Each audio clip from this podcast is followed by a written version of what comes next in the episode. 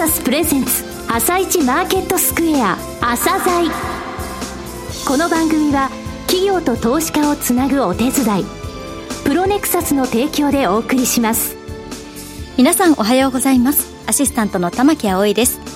それではスプリングキャピタル代表チーフアナリストの井上哲夫さんと番組を進めてまいります。井上さん、よろしくお願いいたします。よろしくお願いします。それでは今日も楽しみな企業をゲストにお招きしております。今日ご紹介する企業は証券コード ななぜろななさん ジェイクです。はい、えー、ジェイクさんですね、はい、去年のじゅうがつ末に上場されましたが、はい、教育、それから就職活動ってものを融合している、えー、人材紹介サービスなんですが、非常にですね、えー、尊い事業です、はい。えー、その内容をじっくりお聞きください。はい、それでは朝財今日の一社です。朝財今日の一社、本日は証券コードななぜろななさん東証マザーズ上場のジェイクさんにお越しいただきました。お話しいただきますのは代表取締役の佐藤健さんです。本日はよろしくお願いします。よろしくお願いします。えー、上場は昨年じゅうがつ末ですね。はい、えー、企業のホームドクター、人材のメンターとなり、人と組織の限りない可能性に貢献し続けると、こういうミッションを掲げられていますが、まずは簡単にですね、はい、えー、事業内容、それから遠隔についてもお話しください。はい、当社はあの、うん就職ポテンシャル層と呼ばれる若い人たちを育成してから企業さんにご紹介するという、はい、うんえー、教育融合型の人材紹介事業を行っております。はい、あのその就職ポテンシャル層というのはあの当社が命名したもので、はい、えー、簡単に申し上げますと、なかなかその就職がスムーズに行きづらい、うん、えー、だけれどもその就職できる可能性を大いに持っているという、まあ、具体的には、はい、うんフリーターの若者ですとか、はい、第二新卒の若者、うんえー、大学中退者の人たち、はい、留学生とか留年生の人たちの、うんえー、支援を、えー、行っております。遠隔はどうでしょうか。えーとですね、もともとあの当社はあの、はい、教育の事業からスタートした会社なので、うんまあ、こういうビジネスモデルを思いついたということなんですけれども、はいうんえー、とこう教育の事業をいろいろやっておりますと、はい、いろんな企業さんから、うんえまあ、ジェイクさんその教育も大事なんだけれども、はいえー、うちは採用で困ってるんだよと、そういうふうに言われて、うん、人材紹介の事業をするようになりました。はいえー、そういった中であのたまたまそのハローワークさんで、はいえー、各種セミナーをやる機会を、うん、持ちまして、はいまあ、その時そうですねそのフリーターの若者たちがよんひゃくまんにんいるという言われていたその超就職氷河期が、ねはいはい、その時にいろいろとそのセミナーを受託して行っていたんですが、その対象がその若者たちばっかりで、はい、フリーターの子たちとたくさんいました。うんまあ、そうしますとその公認会計士目指してたとか、はい、留学してたとか、うん、全然その会社で活躍できるよと、はい、学歴も非常に高い、うん、そういうフリーターの子たちがたくさんいてですね、はい、そういう人たちを支援しようと。それであのこういう事業を始めたということなんですね。はい、どのように教育されてるのか。はいえー、そして無料なんですね。そうですね、無料です。はい。この無料なのにな、なぜこのビジネスフローが回ってるのかと、はい、そういった部分をお話しください。はい、あ、ありがとうございます。えー、っと、そういうそのビジネスフローということでお話をいたしますと、はいえー、まずそういう就職ポテンシャル層の若者たちというのは、うん、やっぱこう自分たちが正社員として、はいえー、就職できるのかという、そういう不安を持っております。はいえー、そういう彼らを、まず、えー、っと、いつかかんの無料研修を実施いたしまして、うんはい、社会人としてのマナーとか、うんえー、自分たちのその、うん、過去の経歴についての、えー、見直しですとか、はいえー、そういったことをこうやりながら自信をつけてもらって、うんえー、それであの卒業した彼氏たちを、まあ、企業さんにご紹介を引き合わせをするという場を作ります。うんえー、まあそれで大体そのにじゅうめいぐらいでいちクラスなんですが、はいはい、あの同じ境遇の子たちが集まりますので、うん、例えばその大学中退者のコースですと、はい、セカンドカレッジという、うん、呼んでるんですが、はいえー、そちらのセカンドカレッジでは、えー、みんな同じ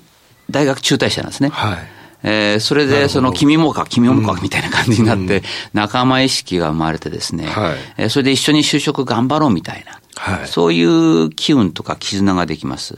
うんえー、そういったところから、えー、彼らの自信が回復していくという、はい、そういうところを伴走しているという感じですね。なるほど、はい、事業セグメントとしては今ご紹介いただいたのはカレッジ事業ということですね。そうですね、はい、分かりやすいプログラムで言いますと、はいえー、とまず自分の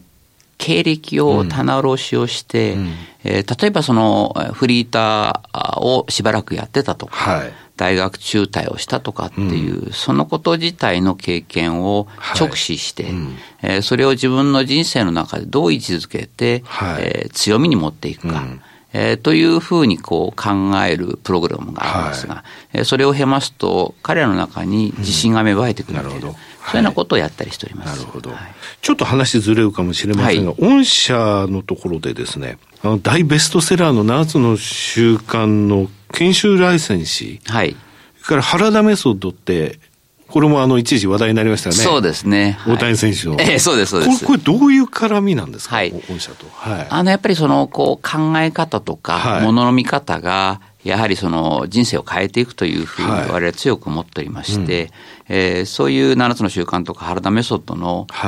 想とか考え方というのは、はいうん、フリーダーの子たちが学ぶと、はいえー、こう人生の見方が変わっていくんですね、うん、主体性とか、はい、そういうところをこう高めていくという、うんえーまあ、そういう意味でその、そのプログラムを導入しているという感じです。アクティブラーニングの一環としてということですね。そうですね、はいはい、あの今はお話にありました就職ポテンシャル層カレッジ事業ということはお話しいただいたんですが、これはあの企業向けにもやってらっしゃるんですか。そうですね、ななつの習慣とか原田メソッドは、うん、それが教育事業なんですね。そうですね。じゃあカレッジ事業と教育事業の線引きはそこで行われているということですね、はい、さあそれでそのいわゆるビジネスフロー無料のそのカレッジで、はいどうして御社はやってられるかということですね。そちらの方がお願いします、はい、卒業した、うんえー、若者たちを企業さんとお引き合わせするイベントを集団面接会というイベントを行っておりますが、はいうん、これはまあ簡単に申し上げますとにじゅっしゃとにじゅうにんの卒業生の総当たりのお見合いパーティーみたいなものでして、はいうんはいえー、この中でその、えー、二重丸とか丸とかバスとか、うんえー、をつけてお互いにですね、えー、それでマッチングを図っていくというイベントなんですが、はい、これを全国で今にひゃっかい以上年間展開しております、うんえー、そうしますとそのえー、っとまあ彼ら同士で企業さん同士で、はいまあ、若干こう取り合うというかですね、はいえー、そういうその環境になりますので、うん、非常に高い内定率とか決定率が生まれて、はい、で我々その企業さんからあのご採用いただいたらフィーを頂戴するというモデルですので、うん、その決定率が高いというのが、えーまあ、ビジネスとして成り立っているというポイントですね。成功報酬ということですね。そうですね。これそのあの企業さんの特徴みたいなのもございますか。基本的に中小、うん、中堅中小企業さんがほとんどです、はい、中にはあの上場企業さんとか、うん、本当にいちまんにん超える企業さんもご参加いただきますけれどもほとんどはさんびゃくにん未満の会社です、はい、なるほど。ただあの中堅中小企業の求人倍率って実は高いんですよね。ですね。売り手市場みたいなところもあるんですか。そうですね。もう今はもうなかなか企業さんは、はい、若い人たちを採用できないというか、うん、もう会えないみたいな、はい、そういう点で先ほどお話した集団面接会というのは、うん、にじゅうにんぐらいの卒業生と必ず会えますので、はい、で成果報酬ですから参加するところはあの無料になりますので、はい、行列ができているというような状況です、うんえー、参加したいっていうその企業さん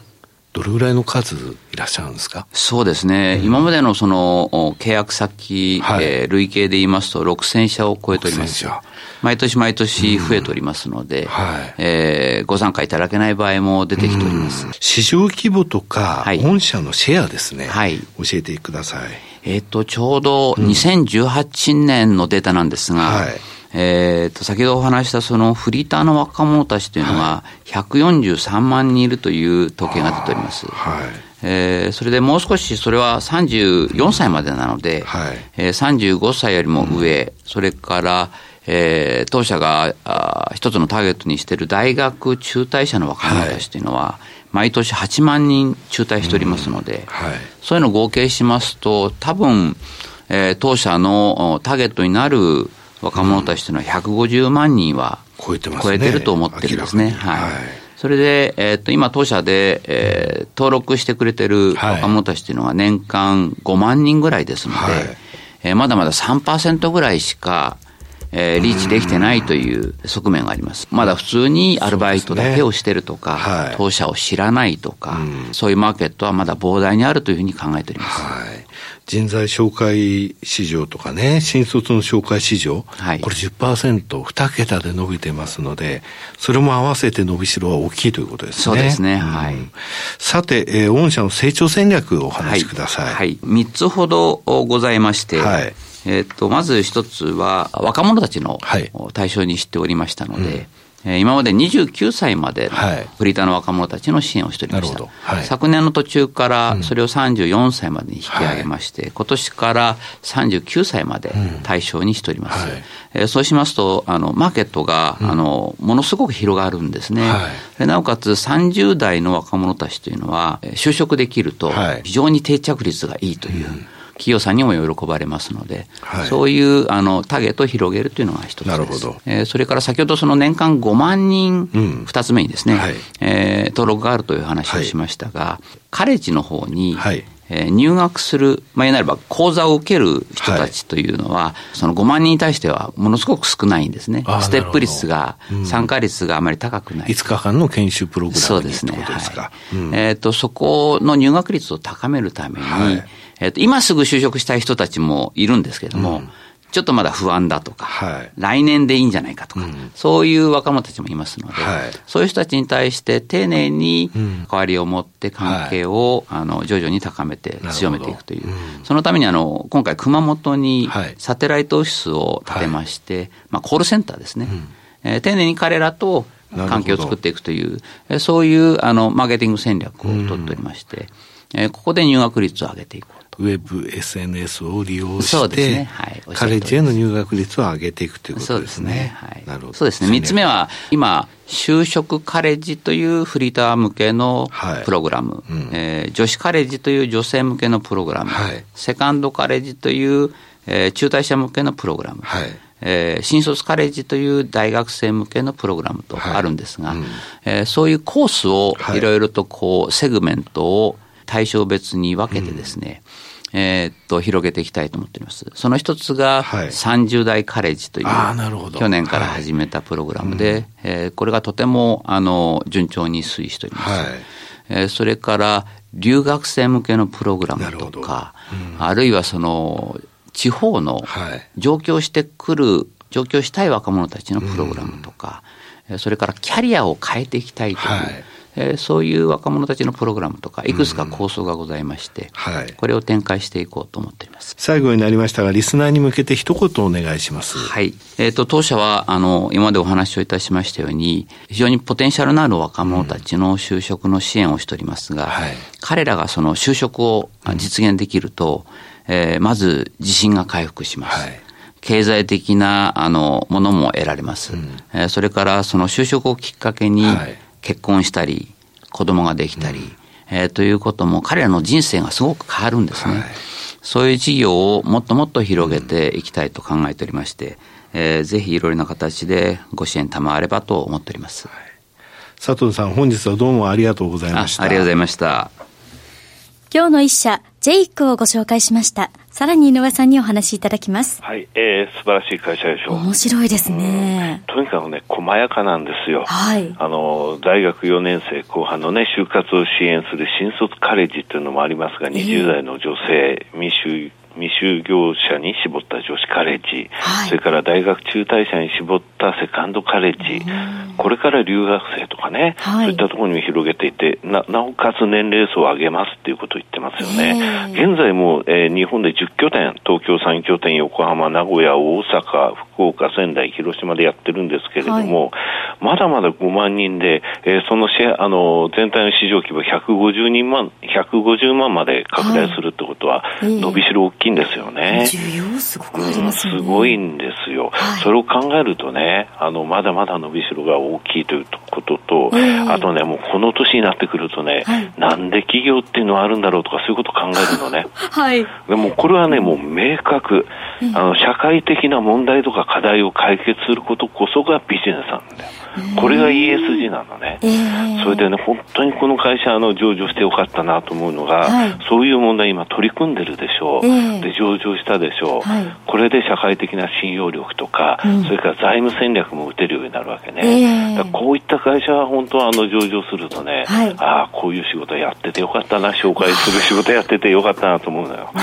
るほど。そういった意味でね、全力を挙げて応援したい会社がまた一つ増えたっていう感じですよ。そうですね。でロングインタビューとね、はい、あと今日も取材後期書いてますので、はい、えアップされたらぜひご覧、そしてお聞きいただければと思います。はい、